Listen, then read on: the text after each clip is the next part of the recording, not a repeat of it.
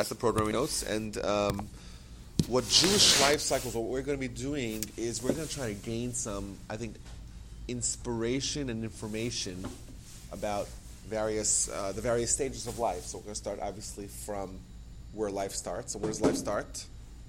Life begins at The womb, conception. before conception. That was my joke, my joke of the day.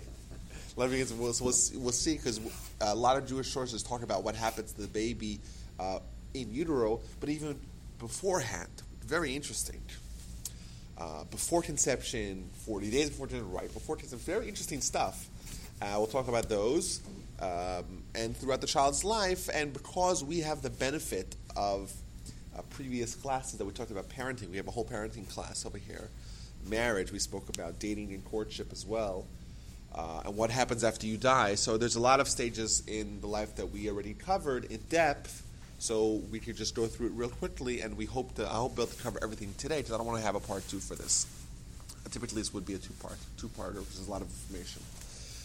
Uh, but I think we could do it in one in one sitting, um, and if not, uh, maybe we'll just either we'll, we'll we'll decide. Either we'll we'll stop and we'll say, okay, we only got to the child being three years old, and we have a lot more to do. We'll do we'll do a part two some other time, or we'll zip through the end or whatever. We'll see what happens. Okay, everyone's ready? Okay, so life begins before conception. We have the piece of Talmud. The Talmud says very interesting. Forty days before conception a prophetic voice goes out and says, right, This baby is going to be born, going to be conceived, he's going to be born. He's going to marry so and so. He's going to have this house, and he's going to have this field. So what's interesting is, is that the first thing we know about this baby is that some of his life, some of the very important parts of his life, are already predetermined. Who he's going to marry, seemingly a very, very important part of your life. Where he's going to live, right? his residence, his house, right? We know that the house is the biggest investment that we have, most people. And his, uh, his field. What is a field? Field is his livelihood. So it seems like, off the bat, before we even get started with the baby actually being conceived, gestation, born, right? Learning how to walk, becoming a toddler, becoming a child, adolescence, puberty, adulthood. It seems like those things are already set in, set in stone. And if we analyze them, there's another piece of Talmud that I'm going to say in a second. What it seems like the Torah is telling us is that the focus of the child's life, even though, uh, or the child, or this, this person's life, with the real focus is not on these things. These things are incidental. It's already predetermined, right? Does that mean that it's actually predetermined or not? Um, that that's a debate. Do we know exactly who uh, he's going to marry, or is it the kind of person he's going to, marry, the kind of person, or the kind of house? Those things are uh, debated. Uh, if we were to analyze this uh, text, I actually give once a class in this very piece of Talmud. Uh, but what I think that the lesson that we could take out is that when the Torah looks at someone's life, what's important, right? What it does not care about is all the incidentals. So what does it care about? So let's look at the next piece of Talmud. The first one was from Sota, so there at the beginning, 2a. This one is from Nida, uh, 16b. It says a little bit, the same, almost the same idea. Uh, it says, you know, in a little bit of a different vein. Uh, Rabbi Hanina Bar Papa, he's the author of this statement. He says that there's a certain angel that is uh, oversees pregnancy and gestation. He takes the zygote, or more precisely, he takes the sperm and presents it in front of God. What it says. Crazy stuff. And says, uh, Almighty, this drop, what is it going to be? Is he going to be a strong person or a weak person? Is he going to be an intelligent person or not so intelligent? Is he going to be a wealthy person or a poor person? However, will he be a rasha? Will he be a wicked person or a tzaddik or a righteous person? That is not discussed. And the conclusion of that piece of Talmud is everything is in the hands of heaven besides for fear of heaven. Which is a way of saying that everything else about life, right, is already in the hands. It's in the hands of someone else. You really can't decide if you're going to be a strong person or a weak person. It's kind of that's what the Almighty gives. It's your DNA. It's given to you by the Almighty. You can't really decide your intelligence. Maybe you're working it a little bit within a certain uh, spectrum. You know, you do have some saying if you play a lot of chess and mind games and uh, lumosity.com and all that stuff. Uh, so maybe, but intelligence seems to be genetic. Some people are born with more intelligence than other people. Uh, similarly, uh, you see people that are successful in business, and you kind of scratch your head, like, how would these people make so much money? Like, it's so bizarre. like, these people are just, they're not intelligent necessarily, they're not particularly driven, they're just successful because the Almighty wanted them to be successful. And these three areas of life are really all the areas um, that people usually um, take pride in. What do people take pride in?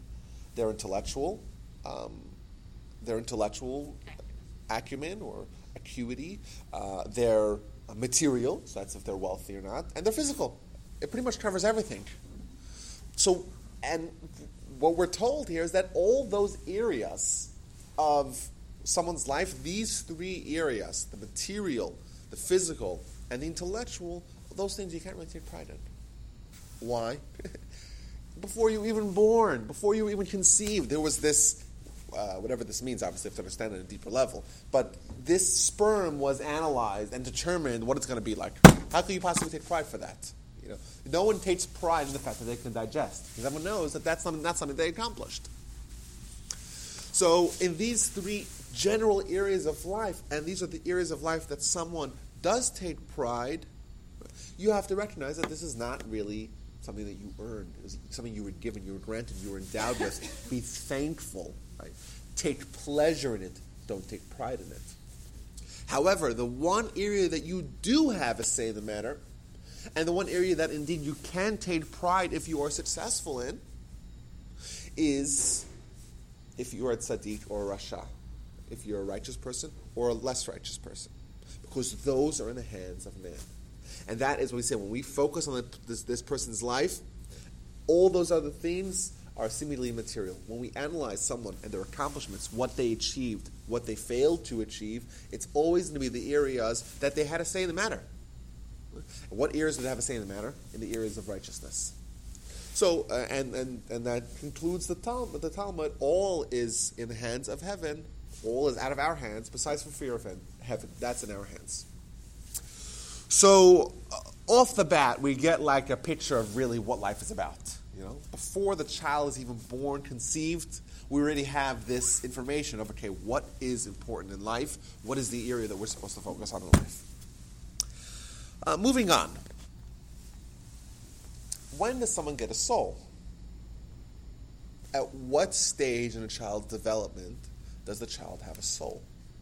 So this is actually a debate in the Talmud that uh, Dan is probably familiar with because I said in the class uh, that he was listening to on the way here.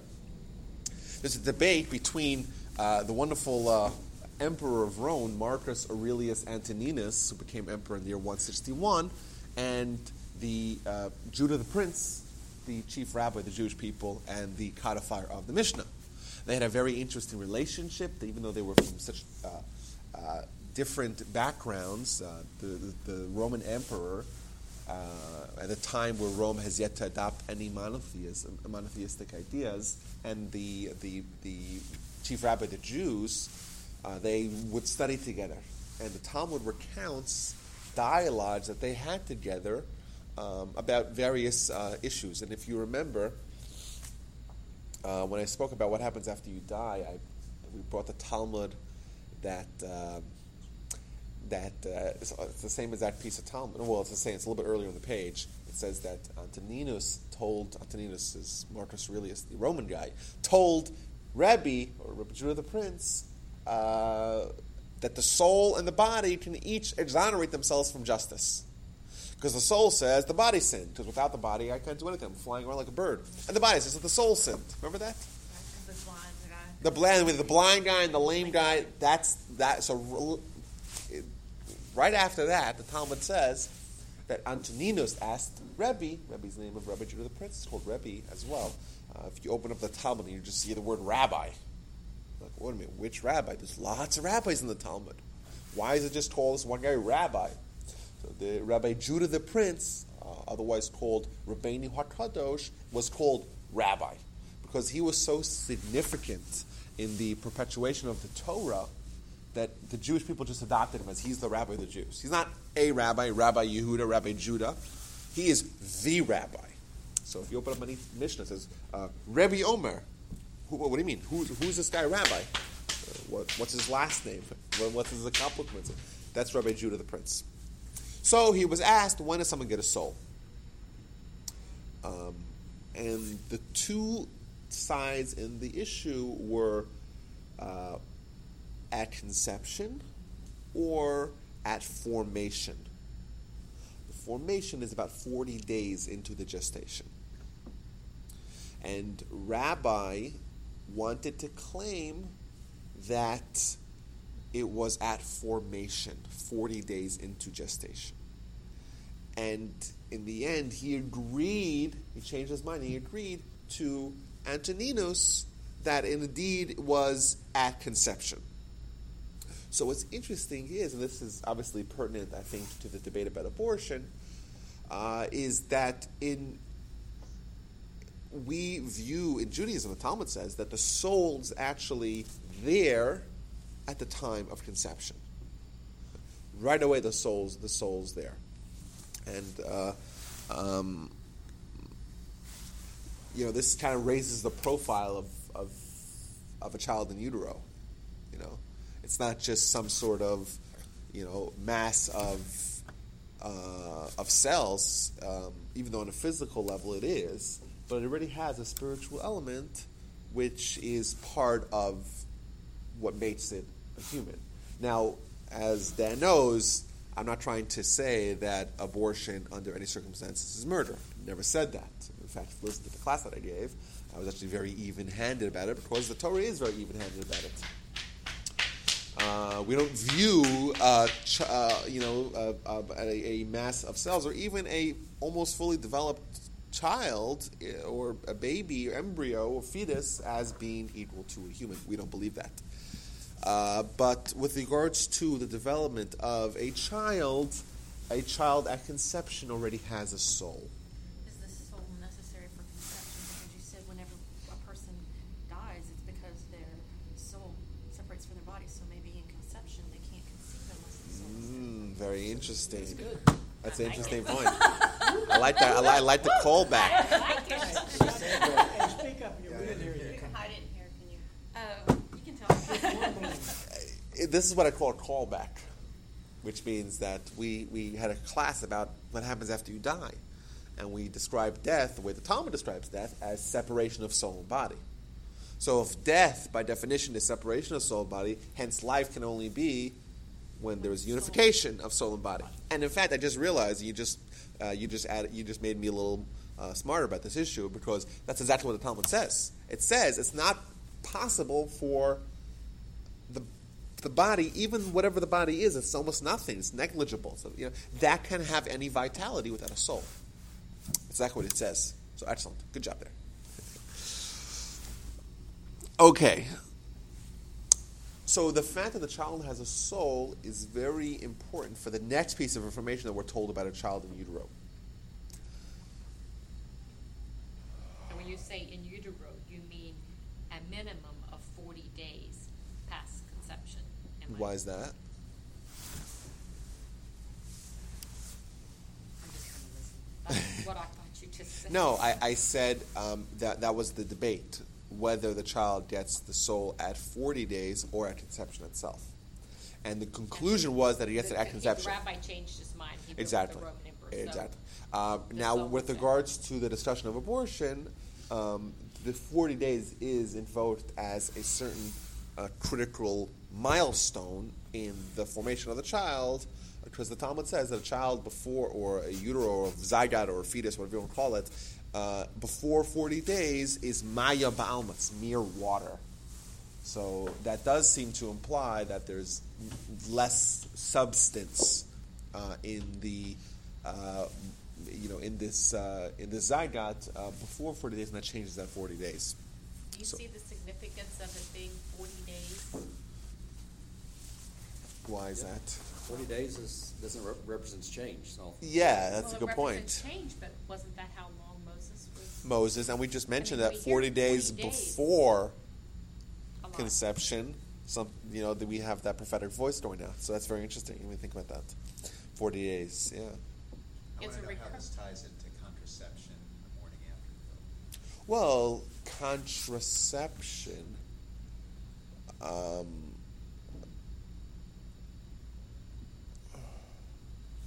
that's a it's it's it's a big discussion as to the you know the morning after the pill. No one really knows exactly how it how it works. There's somewhat of a um, we don't really know how it works. Plus, we're not sure the conception would happen at the time conception can happen up to three days after uh, the intercourse. So morning after pill might just I don't know what it does. I don't know. I'm not, a uh, chemist here, but But what- I mean contraception in general, so if, uh, if you don't allow, I mean, because, you know, you know, there's some people in the Bible, you know, say, you know, you can't uh, spill your seed and, and all of that. um, contraception in Jewish law, what we have from the Talmud, what the Talmud says, um, is that there's three women that are allowed to use a moch. And what is a moch? Moch is a certain kind of primitive condom-like contraception. Contraception. That's, that's the Talmud. It's a long time ago. Uh, a woman who is pregnant, a woman who is uh, who is uh, not healthy to have uh, to have children, or a woman who has had who has had a child within the past 24 months. Now, what's important to note is that you mentioned this, the, the sin of spilling seed. Uh, as to whether or not women have this prohibition is a debate. It's possible women don't have this prohibition. That's why whenever we're talking about contraception, there's always been split into two categories. There's two kinds of contraceptions. There's contraceptions that uh, prevent the man from uh, inserting his seed. One form. Another form is that no, the man is inserting his seed. Is this uncomfortable for you, Shauna? Huh? Or you're just interested? Okay, good. Uh, and there's another form, let's say like an IUD or a diaphragm or whatever, or the after pill where the woman's actually doing it. So what the Talmud is saying is that there's uh, three stages or three types of women in situations where the woman herself, where, where, the, where we could have like a condom-like device which prevents the actual seed from, from growing into the woman's body. Um, uh, with regards to the woman herself, that would be obviously much broader uh, the circumstances for uh, halachically permitting that form of contraception. So, uh, yeah, we don't believe in uh, forcing women to have babies every nine months or 11 months. We So, don't and believe. then there's no prohibition, I guess, from women that want to maybe find some herb and encourage more children. Like, No, no, there's uh, not provided provided that she could take care of them, and provided she provide she could provide them. We don't believe in bringing kids into Right. a home of misery. Provided she they could take care of them um, emotionally, physically, obviously, financially. They, you know, we don't we don't believe in bringing children into a situation where they can't thrive. I think Rachel was after a mandrake, wasn't she? Mandrakes. I think it was And, mandrake. um, Or Leah found aphrodisiac or something. Yeah, and Leah, Leah's child or something found it first, or something like Mhm. that. There Yeah, but it was a the mandrake. Yeah, and so that's what made me think about Yeah. Um, that being said, uh, in Judaism, we do believe that it's very important. What's the first mitzvah in the Torah? Be fruitful. Be fruitful the very first mitzvah in the Torah, and that's actually you know almost a universal because that if that was given to Adam, it wasn't it was before the you know it wasn't, it wasn't a you know Jewish specific mitzvah. It's a mitzvah to to humanity that it's important for us to propagate. Because the second we take a generation off from propagating, then the world ceases to exist. Um, you know, so it's a very important mitzvah, um, and that's why um, there's a lot of factors going on whenever we talk about contraception. So there's the strict, strict legal aspect of it, and then there'll be like more of the spirit of the idea that hey, listen, you know, having children is a schlep. No one's going to deny it.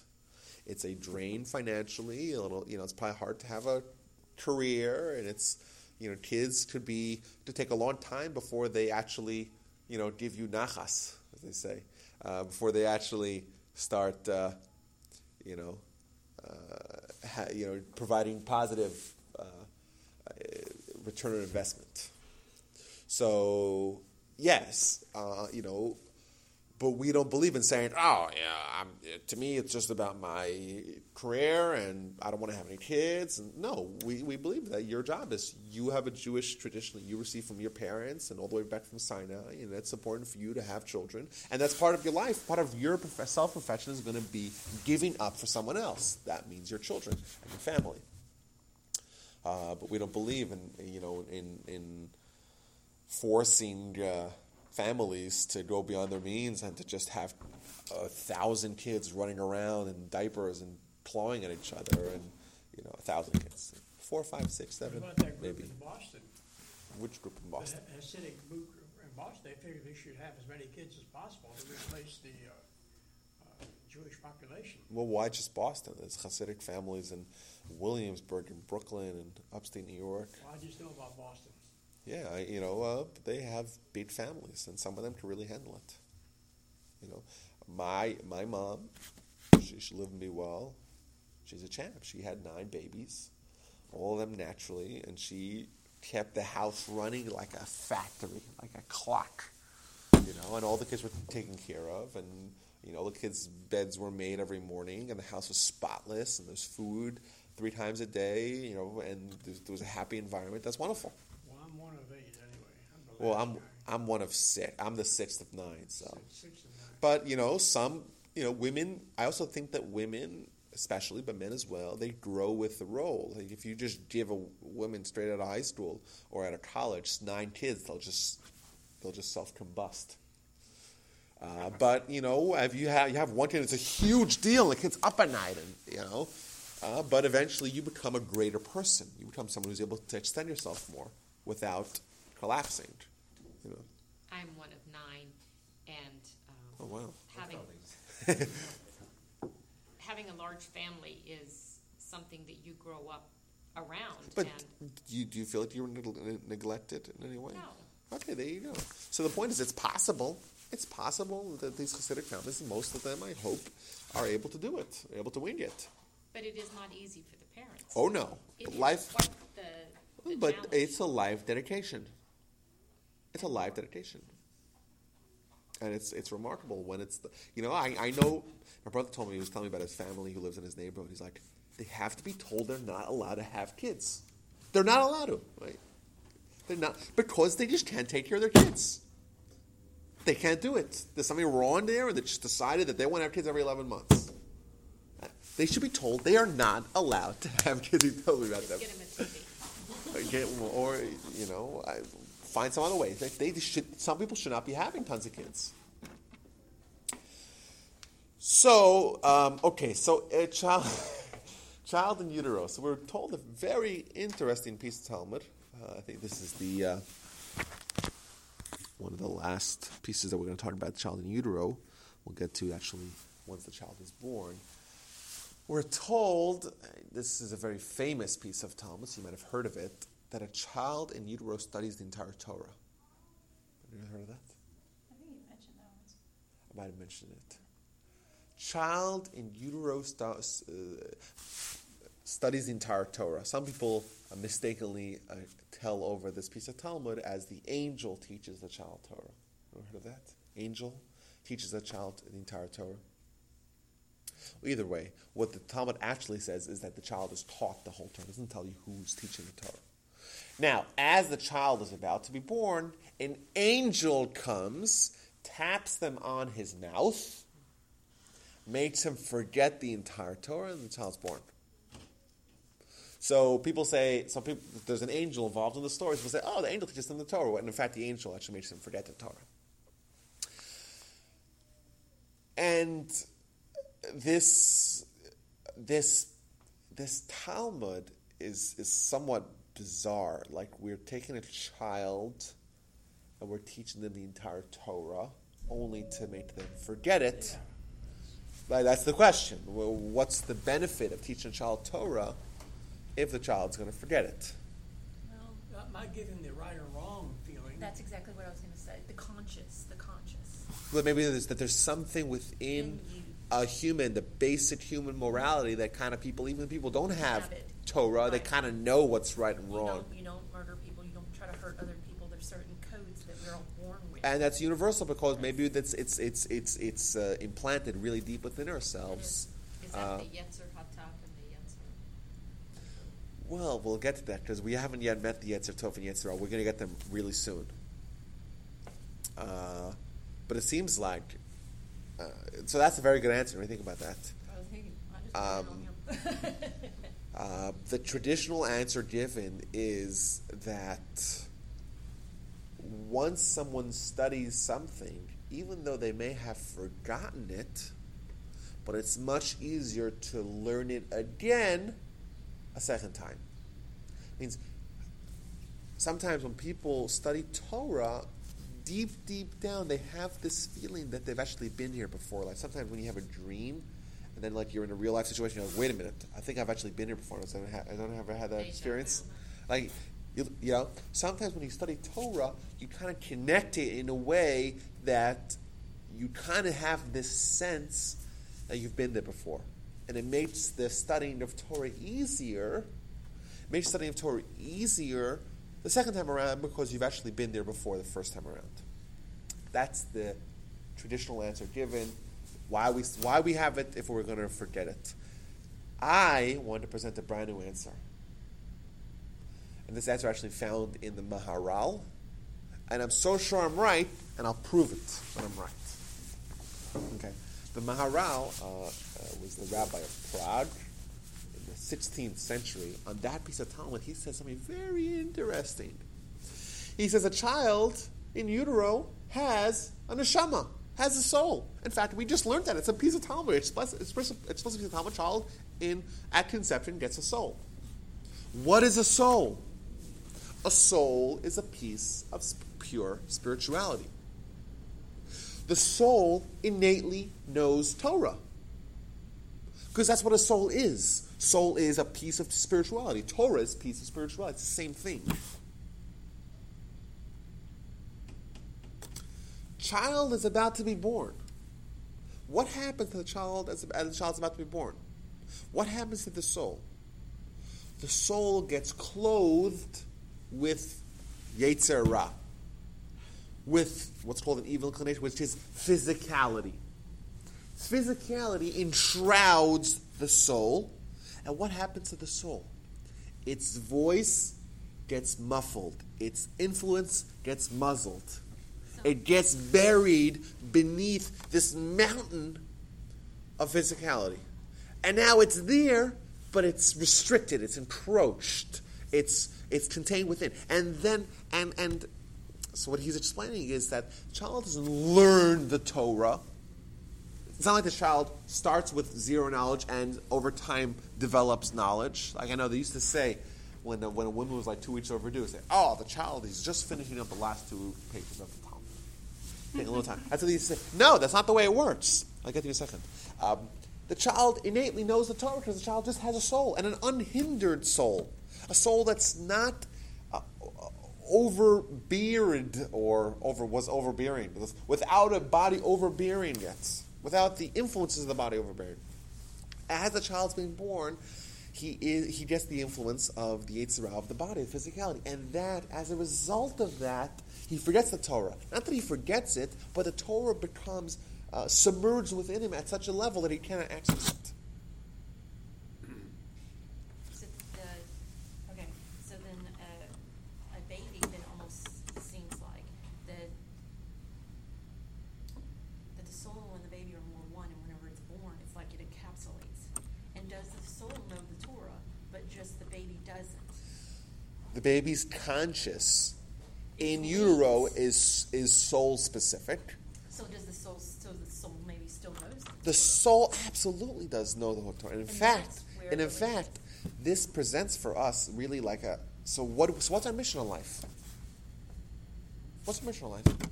Our mission is to let the soul's influence shine forth through the body. To try to make the body less of a barrier between the soul and our consciousness. And then that goes back to Moses. So, like, our- When Moses linked his soul to his physical body, I just said when it hold was- This is great. That's exactly what I said about Moses, is that Moses was able to have a soul completely penetrate his body. And his body was no longer a barrier, and that's why people could look at him because his face was just so bright. Because his soul, he was basically a soul walking around. people freaked out. You, can't just- you see a soul, you see a piece of spirituality, your eyes cannot see it. It's like looking at the sun. You had, you had to wear a mask. So he was actually like that when he was a baby, before he was born. Well, yes, but over the course of his life, he worked on himself so much that not only did he puncture little, tiny little holes to have somewhat of a soul influence, that's what we're trying to do. We're trying to make these tiny little pinholes that our soul could influence our, uh, our consciousness. That's what we're trying to do.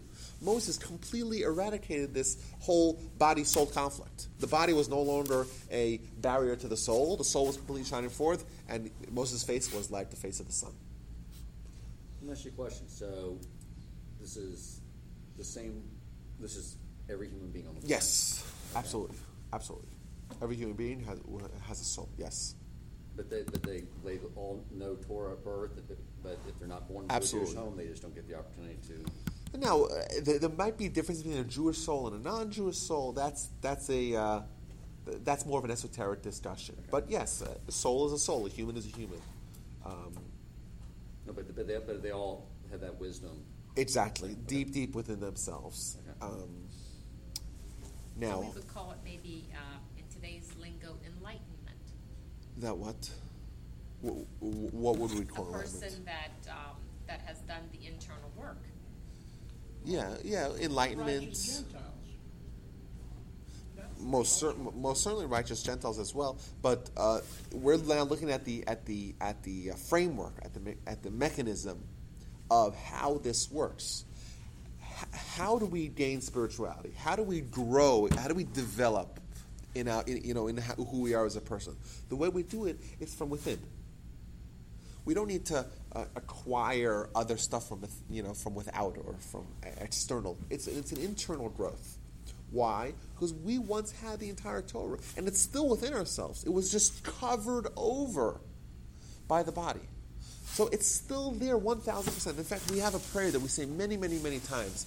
V'tein chalkenu b'toratecha. Which, as I'll translate it, we're praying, we're praying for the Almighty. Give us our portion in your Torah. And there's an obvious problem with that. Give us our portion. Wait a minute. Why, if it's our portion, then it's our portion. We don't need to get it. We're praying to God, give us our portion in your Torah. What do you mean? If it's our portion, then it's our portion. Why do we need to pray to accomplish it? The answer is that it's our portion, but we still need to access it. It's all about accessing our, our Torah. We have all the Torah within ourselves. That's our Torah. It's our Torah. We once had it in, in complete clarity, but now it's within ourselves, submerged real deep. To access it is what we're praying for. Give us access to our Torah. What's the big deal to access your Torah? We have a body which is a tremendous barrier, steel cage of, of physicality covering over it. And we're going to try to punch, punch little holes, hopefully to have the influence of our Torah, of our soul, come shine forth and bring delight to our life and our consciousness. Now, this is what I think the Talmud saying. And uh, when the Talmud says a child knows the whole Torah, doesn't mean that he acquires it. It means that he knows it innately because he has just a soul. And when the angel comes and taps him on the lip, what he's doing is giving him a uh, a, phys- a physicality, and then he forgets the whole Torah as a result of that. Not that he loses it, rather it just becomes submerged within himself. How do I know I'm right? This is going to be a little bit technical. Know right? Back to the piece of Talmud and Sanhedrin. We had the debates of Rebbe and Antoninus. Well, we mentioned Rabbi and Antoninus, Marcus Aurelius Antoninus are having debates, having discussions. Uh, that discussion about the soul and the body. They had the discussion when does someone get a soul? When does someone get a soul? They also had another discussion of when does someone get a Yetzer Hara physicality. Does someone get it at the time of formation, 40 days into the conception, into the gestation, or at the time of his exiting the womb? So Rebbe wanted to say at the time of formation. And Antoninus says, no, if so, if the child already had the physical influence at the time of formation, the child would kick his way out and want to leave towards freedom, or want to, couldn't handle the constriction. So it must be at the time of birth. At the time of birth. What does Rebbe say? Now, wait a minute. Yeah. Listen, how come they can take these, uh, card, electrocardiograph, what do they call that, uh, high, uh, take a picture of the baby, and they say, what's a male, is a woman? Yeah, so what about that? Three D. When we say physicality, we don't mean physical uh, organs. We mean physical influence, base desires, right? Uh, instincts. That's what we mean. That's what we mean. Uh, not not means physicality, not physical uh, characteristics. So they have this debate. Uh, Rebbe says that at the time of formation, Antoninus says at the time of exiting, and Rebbe says, you know what? I agree. He changed his mind, and in fact, he says, "I'll bring a, I'll bring a verse to support you. Not only do I agree that you're right, I'll bring a verse to support you. What does the verse say? Lefetach chatas rovates at the entrance or the exit, at the door, so to speak. Sin crouches. This is the proof that at, when the child is being born, that's when sin crouches. That's when sin happens. Okay, he brings a verse, and fine. Is That's that one they got the original sin? No, not an original sin, but the capacity for someone to sin is a result of their physicality, and that happens at the entrance at the entrance of the child's uh, child's entrance to the world. Fine, that's the piece of Talmud in Sanhedrin. When does a child get the physicality? At time of birth. If you look all the way at the other end of the Talmud in Tractate Nida, it's talking about the child in utero studies the whole Torah. As he is being born, an angel comes, it touches him on his mouth, makes him get the whole Torah. Shenemar, and it brings a verse. You know which verse it brings? Which verse? In the entire Jewish Bible does it bring to support this claim? Anyone give a guess? The same exact verse that it brought in Sanhedrin. Lefetach chatos rovets. At the entrance, sin crouches. So what it means is that you have two verses. I'm sorry, you have one verse which says at the entrance sin crouches, and the Talmud in various places in the Talmud uses it for two things. Thing number one, in Sanhedrin, that the child gets physicality, gets the Yetzer Hara at the time of birth. Thing number two, the child forgets the whole Torah at birth. How could you use one verse and derive two laws from it or two elements from it? The answer is, drum roll please, that it's the same thing. The reason why the child forgets the whole Torah is because the child is enshrouded with the physicality. Hence, one verse really saying one thing. The child gets the physicality, and as a result of that, they forget the whole Torah. Booyah! Who disagrees with me now? Come forth. so it's a little bit. Te- was that a little technical? It was a little technical, right? But I think everyone gets the. Basically, we have two laws or two ideas on opposite ends of the Talmud that both derive it from the same verse. Must mean that this, it's only one thing that's happening. So what would be another um, word for the word sin? Uh, to sin, typically, uh, there's there's um, like on Yom Kippur we have during the vidui we have there's certain uh, we say sin, we say chatat, we say avon, we say pesha. It's some of them are, are, are sins that could be inadvertent sins. Some of them are neglect, so lack of uh, uh, lack of vigilance. Some of them are actually sins which we, people do uh, with full knowledge. Some of them sins that people do like despite God. There's varying levels of sin. seems to me like the word sin is such a heavy laden word. I'm surprised that that's the word they use. What in the verse? Why is that? Well, in the, the word chatas, the word the word uh, sin uh, that we use for sin, in fact, from biblical Hebrew, uh, it's also used for missing a target. Like when someone shoots an arrow, and misses the target, it's uses the word chatas. When someone sins, use the word chatas, the same word. Uh, like if you actually listen to Israeli basketball game on the radio or on the television, when someone misses a shot, who chata, you're like, wait a minute, the guy sinned. He, he missed a shot. Okay, so maybe he didn't. He didn't bring Jewish pride. Like, why would you say that he sinned?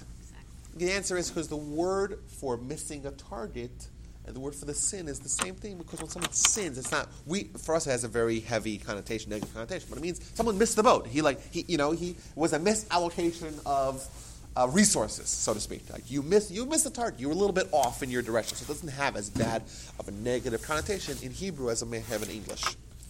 Uh, the, that specific word of, of, of sin, like there are more egregious for, forms of sin, like pesha, which means uh, when someone was negligent or someone neglect or someone did something uh, uh, sinned uh, with with evil intent. But the word chatas, the word we're using for this verse, is more of like missing the target. Um, so that's that. So now we basically cover what happens to a child uh, in utero. Forty-seven minutes in. I know. this might be a two-part. Yeah. That was a long birth. Oh, actually, one more thing. one more thing. I, I, I find these things fascinating. I think it's, you know, because I, I do think also that we're told these things for a reason.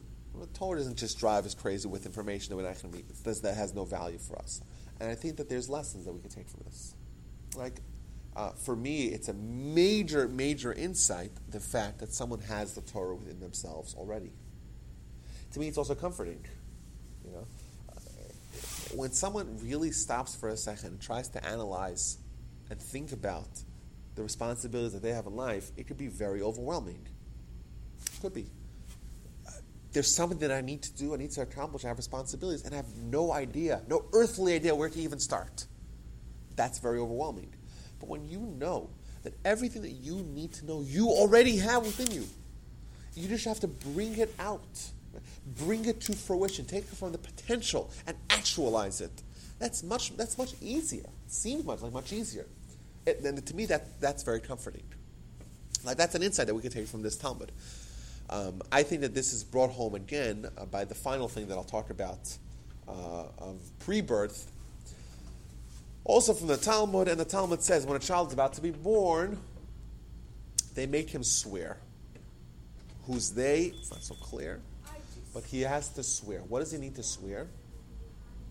They make him swear, Tehei tzaddik, be a tzaddik, be a righteous person. Va'al tehei rasha, and don't be a wicked person. Va'fil kol and even if the entire world is telling you that you're a tzaddik, the whole world is lauding you, lauding your praises, saying you're a righteous person, you're a wonderful person. In your eyes, you should still be like you have room to improve. And you should know that the Almighty is pure. I mentioned this uh, several times already in uh, this setting. You're, the Almighty is pure, the angels are pure, your soul is pure.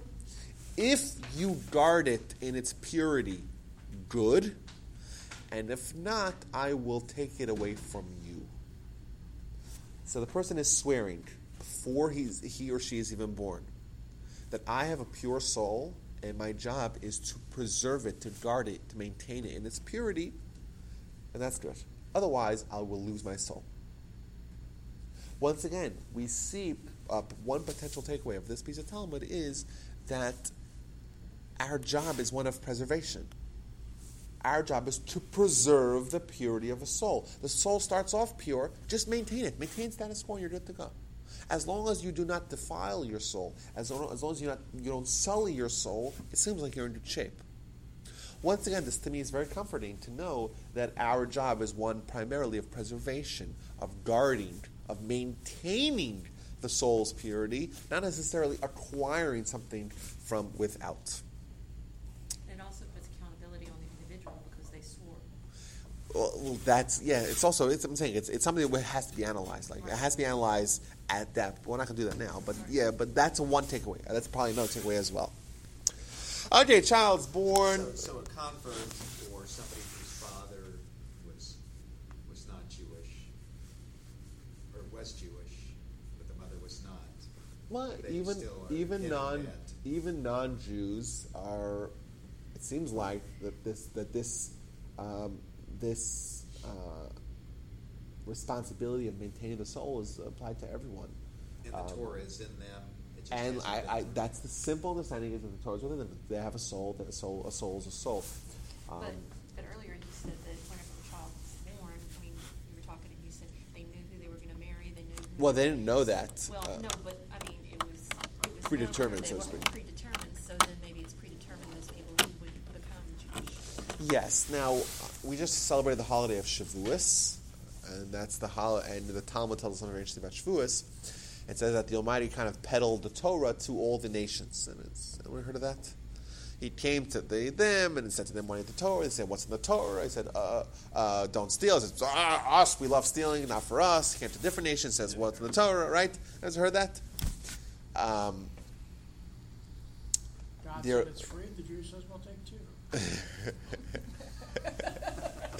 It's a very famous piece of Talmud in the Tractate Avodah Zarah, and I think it's 2b right at the beginning. Is that the one that goes on to say how you will secure it, and they said with our children? They said first with uh, their parents. We will do it, and we will we will do it, and we will listen. Jews seemed like they didn't even ask questions. What's in it? They just accepted it willy nilly. Um, so there are the commentators that claim that say that even when the God came to the nations and said to them, "Do you want the Torah?" the majority of people said, "Well, what's in it?" And uh, and they said, "Oh," and God always told them their Achilles' heel. So if that was, if they were ones that loved promiscuity and said, "Well, the, you know, thou shalt not rape," or "Thou shalt not, you know, sleep with another man's wife," uh, and they said, "Oh, not for us, not for us," or "Thou shalt not steal," "Thou shalt honor your parents," whatever, whatever was the uh, the Achilles' heel of that particular nation. He told them, he told them that that's the content of the Torah. and They said, "We're out." Uh, but there are those commentaries that claim that even amongst the nations, there were individuals who said, No, I want the Torah, I want the Torah, but they were drowned out by the majority who said, We don't want the Torah. And those individuals are the souls of converts. Because they are associated with the Jewish people, and their souls are Jewish souls, because they were the ones that at the time of the giving of the Torah, they were like the Jews. They were like the Jews, but that, that, that they fully wanted the Torah. And, and perhaps conversely, even amongst the Jews, there were individuals who said, We don't want the Torah. And those are the Jews that go astray and leave the Jewish nation, unfortunately. My rabbi in California, we had this discussion one time, and she said converts were old Jews coming home, old souls coming home. Yeah, so that's that. That's this idea. I know I've heard this many times. Actually, I've actually never seen it in sources, so I don't know. I'm sure there's a source for it if it's been that ubiquitous. Uh, but that's the idea. I, I'm confident that there's a source for this, um, and uh, and that would that would maintain that that converts are Jewish souls residing in uh, Jewish bodies that need to go through a process of conversion, and they become Jews like anyone else. Okay, uh, child's born. So traditionally, there has always been a celebration of the birth for a uh, for on on the uh, Shabbos uh, coming directly after the baby being born. Traditionally, it has been that the Friday night there's a celebration for boys, and Shabbos day, Shabbos like uh, morning, there's been a celebration for girls. Uh, it just the, just this past week in our in our neighborhood there were two what's called Shalom Zachar. Shalom Zachar is the name of the celebration for the boy. There was two of them this past Friday night. Uh, I was uh, half uh, inebriated and half exhausted. I didn't actually make it to either one, either one of them. Uh,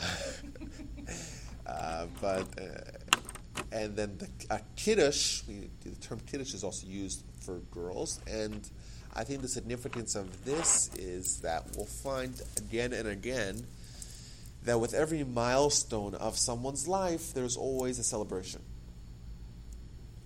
There's always a celebration, and the reason for the celebration is, I think, twofold. I think it's number one, appreciation. But anytime something good happens to you, you achieve a certain milestone, you celebrate it.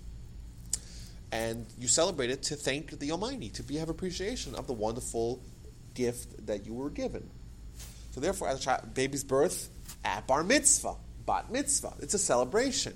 It's a celebration to appreciate. Marriage, engagement party, marriage party, right? having children yourself, anniversaries. These are appreciation milestones as well. It's also responsibility. It's, and, and it's also responsibilities and recognition. To, to, to, to, take a time to analyze and assess what this means for you. Right? You know, as a parent, you're celebrating the child's birth. Right? You're A, appreciating it. It's a time for gratitude, but it's also a time to, you know, think about what this means for you now at this new stage in your life, at the new stage of the baby's life, and what this means. What are the responsibilities? Uh, what are what does this entail? What does this mean for you in your new uh, capacity? You can also look at it like people are there to celebrate with you. In other words, they support you. They back you up. It's We a used new to call it rites of passage. Right. And The community is there to back you up with this new responsibility. You know, Yeah, that's why it's done in so- communal fashion. Right. Yes. Now, what about naming? So, naming is a big deal. Um, it's for boys. We know that the Jewish name is given to them at the time of the bris. We'll get to the bris at great length. I think that might be one of the last things we're about to cover today. Uh, if y'all remember, we actually someone brought it up, circumcision, and uh, we are going to we are going to satisfy, I believe, any curiosities that anyone had about uh, the philosophy or the ideas behind it. Um, but names, I think it's important to mention the importance of giving a child a Jewish name. Um, we're told in the Talmud that the Jewish people were enslaved in Egypt and they were idolaters like the Egyptians. In character and conduct, the Jews and the Egyptians were no different. In fact, during the time of the Jews being uh, of the Egyptians uh, i- at the split of the sea, when the Egyptians were drowning, the angels came to God and says, "These people are idolaters, and these people are idolaters. What is the difference? Why are you saving the Jews in a miraculous fashion and obliterating the Egyptians? They're no different." So, what merit do the Jews have to be redeemed, to be, uh, you know, to, to, to be taken, uh, to, you know, to be granted freedom? So Talmud says three things. They had Jewish names, they had Jewish dress, they maintained their Jewish name, maintained Jewish dress, and maintained their Jewish language. You think about it, this is like kind of a head scratcher. Wait a minute. All these things are not mitzvahs. There's no mitzvah to have a Jewish name. There's no mitzvah to dress like a, like a Jew. Or what does it even mean to dress like a Jew? And there's no mitzvah to have a Jewish language. There's no mitzvah. You analyze all 613 verses of the Torah. None of them talk about having a certain name or a certain language or a certain mode of dress. Maybe, maybe tzitzis may be considered, but it says that they dressed Jewishly. That doesn't say that they did the mitzvahs associated with Jewish dress. Very bizarre that this is the merit that the Jewish people had to be redeemed. Well, they kept their identity from, from the Egyptian, that's what it was. Booyah. These are cultural things that they still identified as Jews. And I think that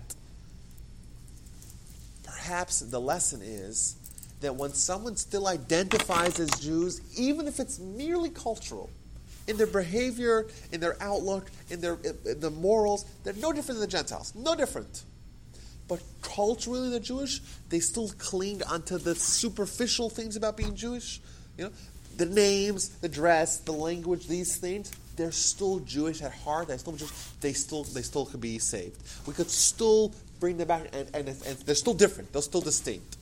As opposed to, God forbid, when someone is totally like like, the non-Jews, doesn't maintain even the uh, superficial things of being Jewish, the cultural things of being Jewish, it's much much harder for them to um, to be readopted to readopt their Jewish uh, their Jewish life, their Jewish learning, their Jewish principles, their Jewish beliefs, Jewish practices. As if to say that it's kind of the last fence, so to speak, between a Jew uh, who is assimilating to someone who's just totally indistinguishable from, from, from the Gentiles. And that's why I think it's important. You know, we give children Jewish names at the beginning of their lives because it's important for them to know that you're Jewish. And you may have a secular name, and I, I myself have a secular name, and it's fairly common for uh, Jews to have a secular name. Uh, but it's also important for you to have a Jewish name. And that's part of who you are because you're Jewish. And there's certain things that uh, distinguish you. Uh, you're part of you're part of a bigger picture of a nation that has a the most storied history of all nations that has uh, even today that is uh, very uh, successful in a wide array of fields that uh, has introduced a tremendous amount of insight to the world in the areas of uh, theology, monotheism, obviously, but also in practice, in morals, in belief of of you know of what man can accomplish and man is created in the image of God. That's a Jewish idea. Every all men are created equal. That's a Jewish idea. Uh, you know, to, to, for a child to know that you're Jewish and what that means, and that we know is part of it is, is having a Jewish name. Okay, so that's Jewish names. Circumcision. So we know the Torah tells us that Abraham was commanded to do circumcision. Isaac had a circumcision on the eighth day. What does it mean, the eighth day? Which days are included? So the day that a child is being born is day one. So if a child is born right now, so day one is Sunday, and day eight is Sunday as well. So easy way to remember what the eighth day is. It's the same day as the baby's being born. Now, if a baby's born Sunday night after nightfall, in Jewish practice, that means they're born on Monday. So the, their, their bris, their circumcision will be on Monday. Nightfall being six o'clock. Well, it's six o'clock sundown, so it's it depends. So, Stars in the sky? so today it will be uh, eight twenty p.m. Today is the 60th anniversary of my circumcision. Oh, how do you like that? If you were, if you were here Friday night, it was the best. That is very interesting. so we're going to talk all about circumcision. Um, so it's the eighth day, and uh, we know that it's even on Shabbos. It's one of the few things that override the prohibition of Shabbos. Shabbos, uh, one of the prohibitions of Shabbos is not to remove blood. So slaughtering, you can't slaughter an animal on Shabbos. Uh, you can't do any create any wound. But even though circumcision is a wound, obviously, uh, it's something that is so important that it is the um, it is supersedes, it overrides the prohibition of Shabbos. Now, common question people ask about circumcision is why is it only for men? Well, You know, so there's a few answers to this question. Um, two of them are that we view, as we'll see, what circumcision means. What's the meaning behind it? What what's happening? Uh, what's going on? Like, what's like? Is it just is it just a mutilation that we kind of like to do? It's like a branding.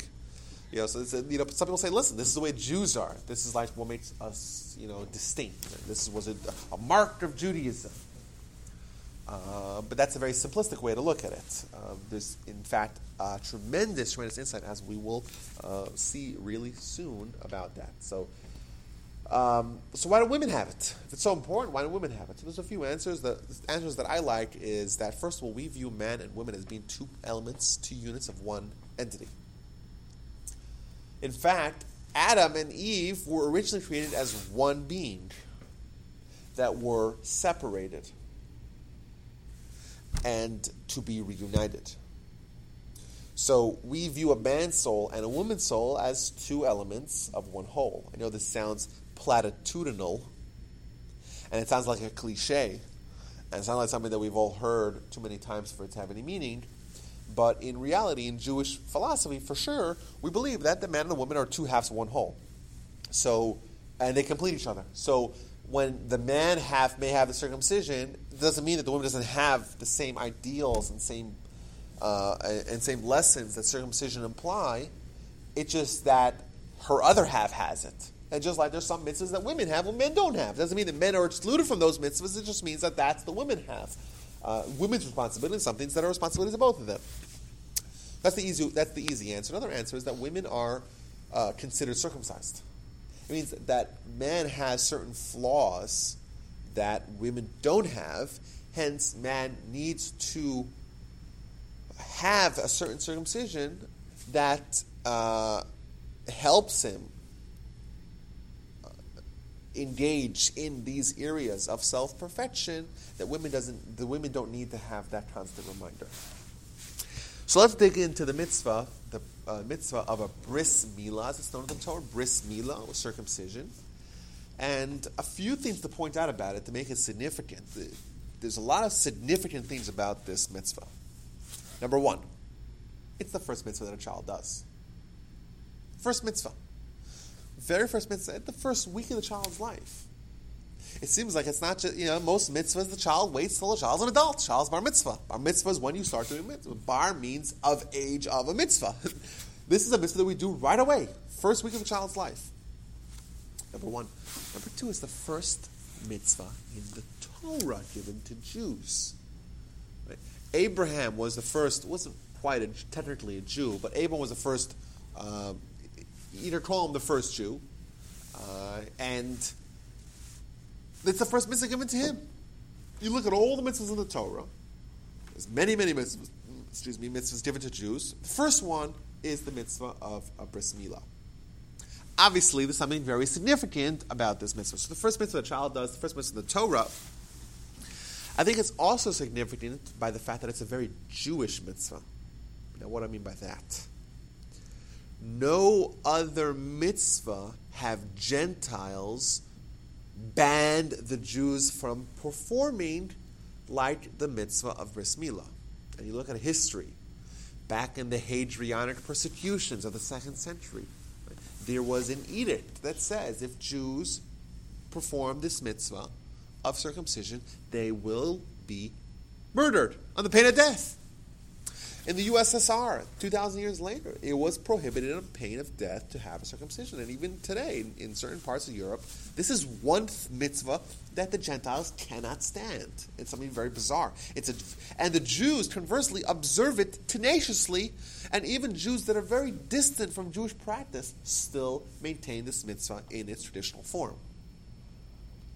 So, on one hand, it's something that's very Jewish that the Jewish people have embraced and uh, tenaciously observed over the years. On the other hand, it's something which the Gentiles can't. You don't ever hear Gentiles saying, ah, you cannot have a sukkah on Sukkos. Or you cannot light uh, Shabbat candles. Or you cannot have a mezuzah. Those things they don't doesn't bother them. Something about, about the, this mitzvah irritates uh, non-Jews, which is very bizarre, interesting, and intriguing. Uh, like I say, you look at history, what mitzvah has been banned more than any other, and that's this mitzvah. San Francisco tried I was two gonna say, years ago. that- Yeah. And the European Union is also trying to rule, uh, circumcision, circumcision illegal, Yeah, that's true as well. as well as. uh, Germany, so c- certain parts of Germany, they made a law a couple a year ago, two years ago. They Big also deal. wanna ban, um, all butchers, all kosher butchers. Yeah, Why they There's a like lot the going Jews on. to come back over there. Jews are flocking over to Germany again. especially Russian Jews. Russia, mainly for Russia. Yeah, I guess it's still an improvement. Well, I think Ukraine also is, Well, Soviet yeah. Union. How's everyone doing, by the way? I feel like I'm going real fast. And you only got up to circumcision. It's a lot of information. It's a lot of information. The last thing I want to say about uh, about uh, about uh, circumcision that makes it significant is the fact that we're told in the Talmud seven times regarding seven different mitzvahs that these that this particular mitzvah is equal to the rest of the mitzvahs combined. There are seven mitzvahs that have this classification, and one of them is the, this mitzvah of circumcision of bris milah. So obviously, it's significant that it's equal to the whole Torah. What does that even mean? And what's going on? Is it, is it nothing more than just a, uh, a, a surgical operation that may indeed be beneficial? Maybe it's healthy, maybe it's not. That's been debated. It is beneficial, right? There's, Women have less cervical cancer with, uh, yes, and men, you know, there's less risk for infection. Um, is that all it is? It- arm wrestle high. No, I'm just telling you. it's not. So is that is that all that it is? It's just a it's it's a it's an operation for uh, the purposes of of uh, just health reasons. That's a, that you know that's that that's a that may that's maybe a, an, a, an additional benefit. But what I found is very interesting. I found four different reasons given for this particular mitzvah. Reason number one in the Talmud, the idea of perfection and completion. The idea being that uh, someone came, a Gentile came to Rabbi Akiva and says to Rabbi Akiva, Why do you, uh, why did y'all circumcise? And he said to him, To circumcision is a manifestation of a very important Jewish idea. What's that idea? The idea is, is that we are imperfect and our job is to perfect ourselves. And we are born imperfect, and the mitzvahs are trying to bring us towards perfection. And hence, we illustrate that by having a circumcision, by pointing out that even our body is not perfect, and we have to do something to, to perfect that as well. And our character is also not perfect. And therefore, uh, we perform the circumcision to remind ourselves that all the way at the beginning of our lives, that our goal throughout the course of our lives, over many, many years and many, many mitzvahs, is to bring ourselves towards completion and perfection. That's the first reason found in the Talmud. Seems like a very nice reasoning. Reason number two we find in Nachmanides. Nachmanides was a 12th and 13th century Jewish scholar, uh, many areas of philosophy and Jewish law. Very significant figure. And he writes in Genesis, in a commentary in Genesis, chapter 17, he writes that if you look at the location of this mitzvah, it's placed on the epicenter of man's temptation, uh, in, you know, in the area of sexuality. And as we know, no other area is as vexing, perplexing, and challenging for men as the area of sexuality. And therefore, the Almighty wanted to place a mitzvah specifically there to be a reminder for someone, for a man, that he should not use this wonderful uh, power of sexuality uh, for any other reason aside for a mitzvah or something that's permitted, but not, God forbid, for sin in effect, what we're saying is that man is going to have a life of struggles. And that is by design. Because when someone has a struggle, it's also an opportunity for growth. If you didn't have any friction, if there was no conflict, if there was no challenge, then there would be no growth, there would be no progress, there would be no development. And the, the Almighty places us in, a, in an arena for uh, full of challenges where we could overcome these challenges and be successful and become greater people. And in no other area in life is this true uh, uh more than in the area of sexuality for men. Hence, the Almighty wanted to brand us, so to speak, right there to be a reminder that you're going to have a life of challenges and very difficult challenges and struggles and conflict. And it's important for you to make sure that you make the right decisions and you use these for opportunities for growth. That's what Nachmanides. Very, very beautiful. And uh, that's also uh, important to know that it's not just by chance that oh we could have had the we could have had it in any other place. You know this this mitzvah could be done any other place. No, it's specifically at, you know at that particular place where the the uh, the majority or the uh, the the greatest of man's struggles lie. That's the second reason. Third reason is more of a kabbalistic nature, and that is that we know the mitzvah of bris milah of circumcision is not merely removing the foreskin. That's the first step. The second step is you have to. What actually was actually done in uh, in, in real life is that I give a give a anatomical uh, description of what actually happens, they actually pull the foreskin up. They actually put a protector to make sure that the actual uh, organ is not touched. Cut off the foreskin, and then they pull it back and they reveal the crown, so to speak. And uh, in, in Kabbalistic sources, they talk about this idea of revealing the crown as being, so to speak, the mission statement of the Jewish people. That we're here to reveal the crown of the Almighty in the world. Our job in life, we're Or we're a light to the nations. We're supposed to teach the entire world about God. We're supposed to bring the idea of God into the world. We're supposed to be the moral guardians of humanity we're supposed to bring the influence of God to this world. And that is demonstrated by revealing the crown, this, uh, this mitzvah.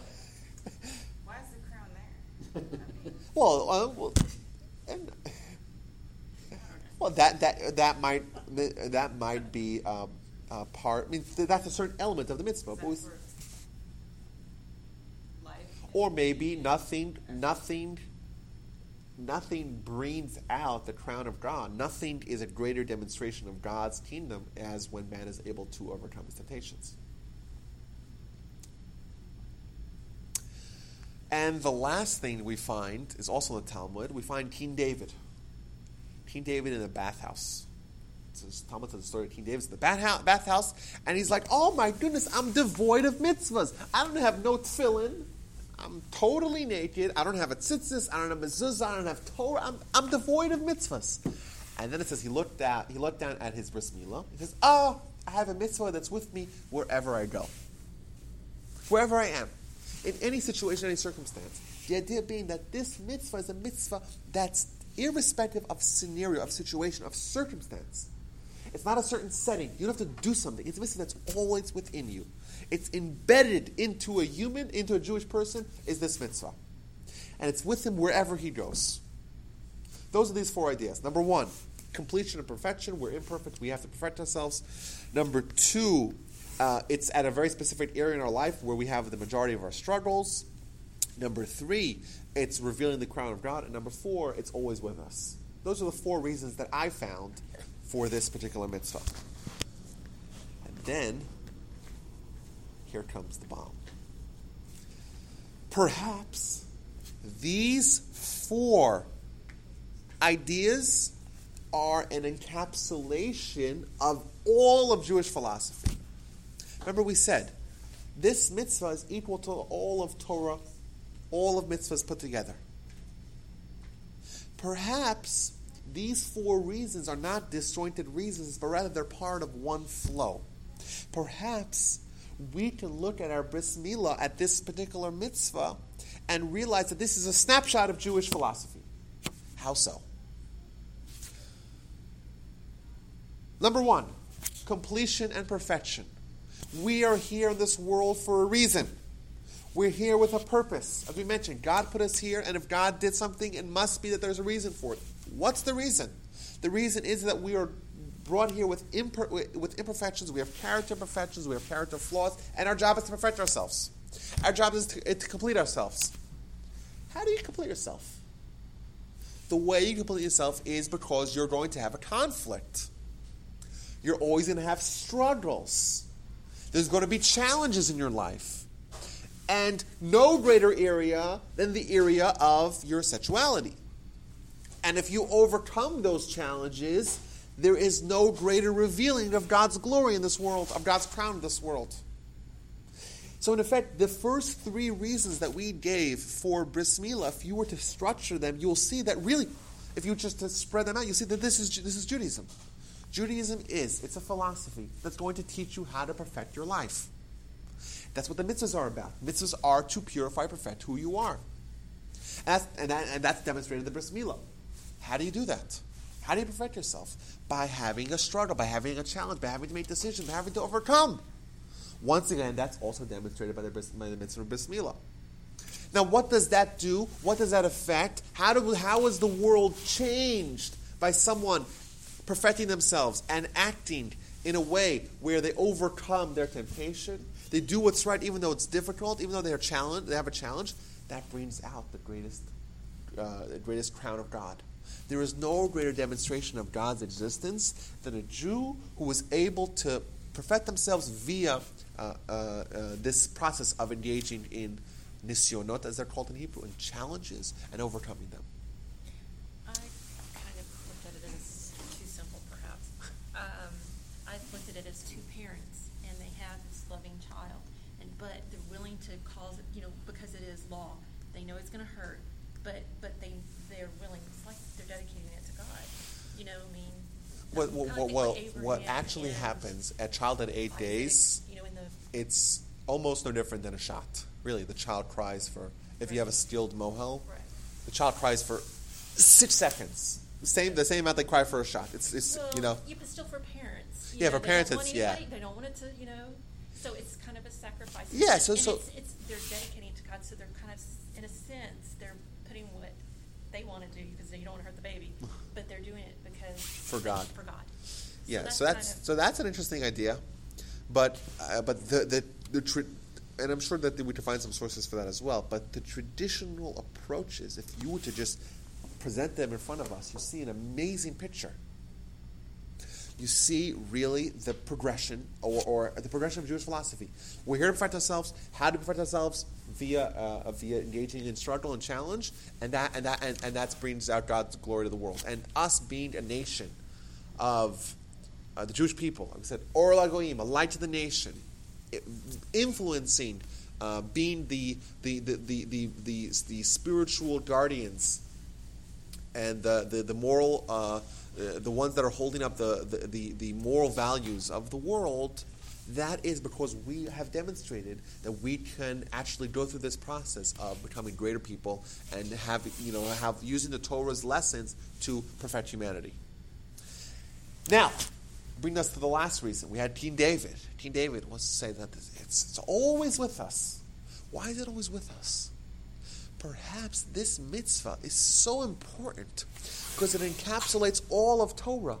It's a microcosm of everything the Torah wants to tell us. It's so important, we can never lose it. We have to take it with us wherever we go. And someone could be in any situation, they could be devoid of every other mitzvah. This mitzvah we can never lose. Because this mitzvah reminds us of everything else. So that's that's the mitzvah of bris milah, and it's it's important. It's so important that we have to do it a child at very early in the child's life. What's also important is that important to note that if a child, uh, let's say, doesn't, if a parent, let's say, neglects their responsibility, doesn't doesn't perform circumcision for the child, so what happens? So the Talmud says, interestingly, that the responsibility to circumcise the child is passed over to the Jewish community. The father has responsibility. Unless the father doesn't do it, well, then everyone else is responsible to do it. Why? Because this is a mitzvah that it's a Jewish mitzvah. It's a national mitzvah. This mitzvah underscores the Jewish national mission. And every Jew is part of this big picture. Because every Jew is part of this mission that we are of per- character perfection, engaging with the struggle, bringing God's glory to this world. This is something which is so important. We have to have it with us at all times. It's important for us. It's not just someone's individual mitzvah, it's all of ours. and therefore, we share responsibility for someone else because we're part of the same team. And if someone is negligent and, uh, you know, God forbid, uh, does not take the initiative, does not do what they need to do, well, then we have to pick up, pick up, pick up a ball for them and uh, and uh, and you know perform circumcision on, on their child for them. We are our brother's keeper. Exactly. But especially this mitzvah. In other mitzvahs, we're not told, oh, if you're if someone if you see your neighbor's kid not wearing tefillin or not uh, wearing tzitzit or not, not not doing X, Y, or Z, you don't have to go and force them to do it, or you know, you wouldn't force them to circumcise either. But it's not your responsibility. It may be in a certain sense, well, we're, we we are uh, all together, but nowhere is it told that if they don't do it, you do it. But here it is because I think this mitzvah is a Jewish mitzvah. It's a Jewish national mitzvah. It's a mitzvah that we have preserved for time immemorial, even through great uh, challenge, because it's so important. Why, why day eight? Why day eight? So um, that's a good question. So eight, you notice uh, in lots of areas we have seven plus one. We have seven, the seven day week plus one. We have, let's say, seven. Uh, we just right now celebrated the holiday of Shavuos. So it was seven of seven plus one. The 50th day was Shavuos. Seven of seven plus one. We have seven. We have the Jewish Sanhedrin, the Jewish Supreme Court, with seventy-one. Uh, we have the Yovel, the Jubilee cycle, seven of seven and one.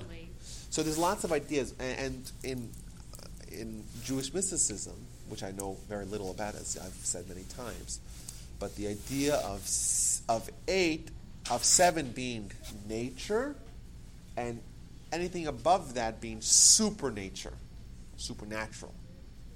So the, you know everything cyclical is always in seven. Everything which means that's nature comes back.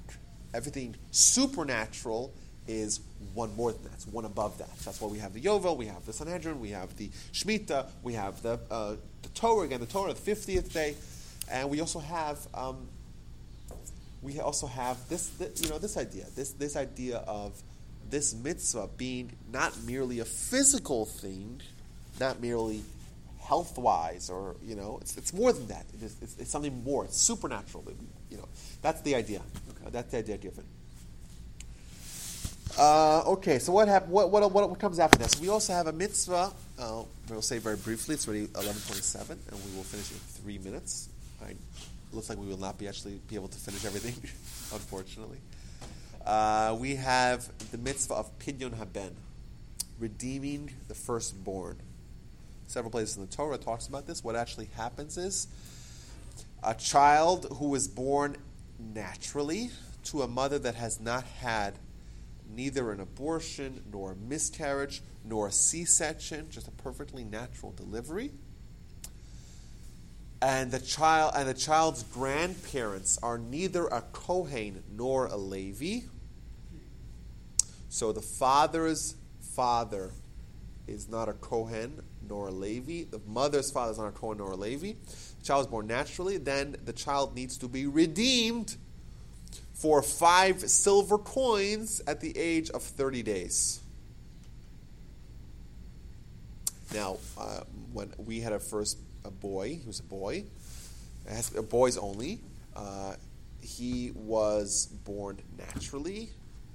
He was born uh, without any previous, uh, thank God, miscarriages or abortions. Thank God. I am neither a Kohen nor a Levi, but we did not do a pidyon haben, a redeeming of the firstborn, because my father-in-law is a Levi. So therefore, it's actually a very rare occurrence that this actually happens. It has to be natural birth, no previous miscarriages or abortions, and neither grandparent is is a Kohen or a Levi.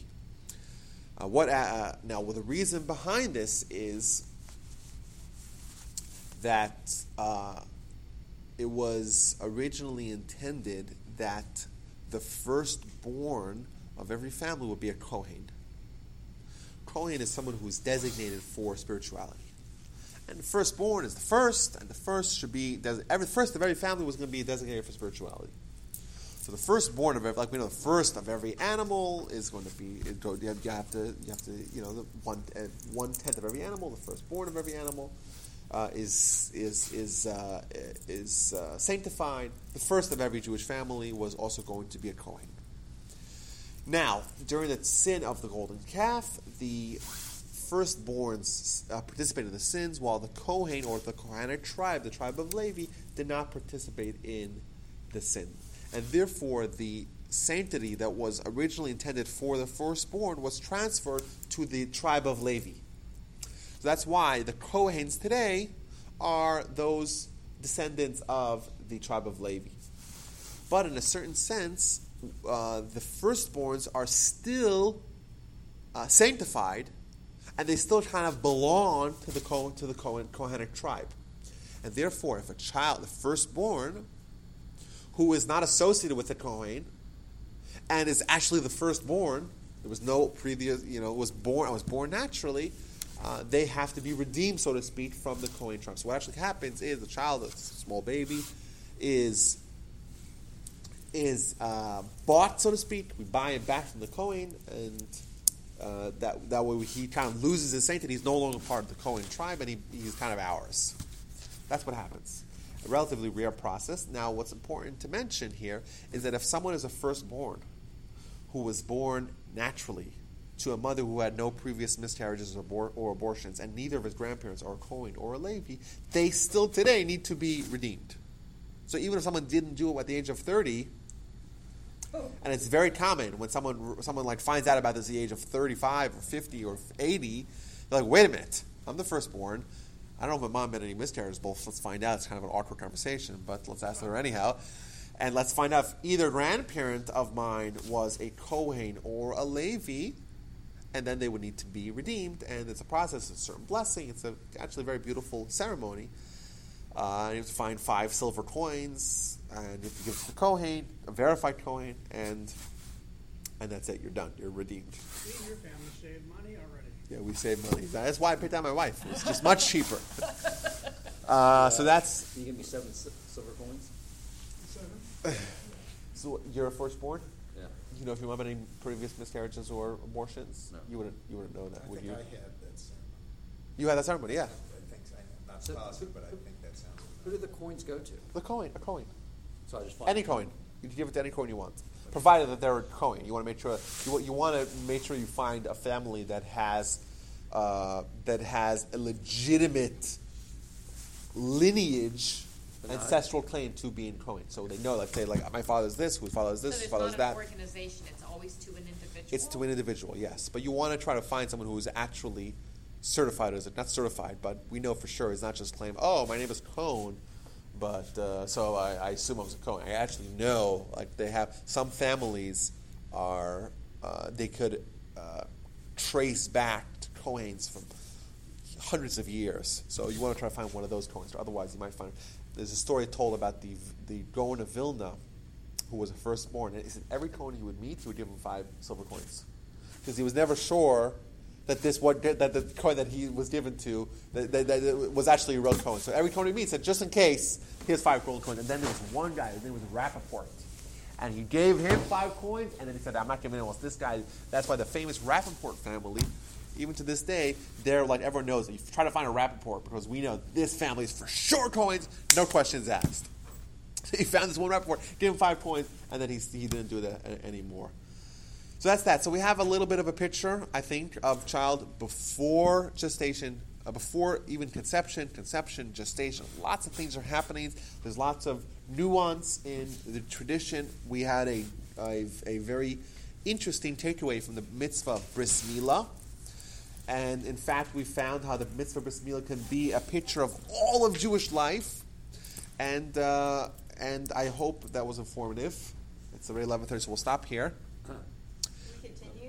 We? Uh, we could continue. Yes, Yes. need to- if you could So maybe we'll do that. that uh, part two. Okay. If you could send me the link, not like the website, but I'll send it out to the group so they can. You can listen to part one. Listen Yeah. part one. Yeah. What's What's good about this is that it, you know, you can listen to part.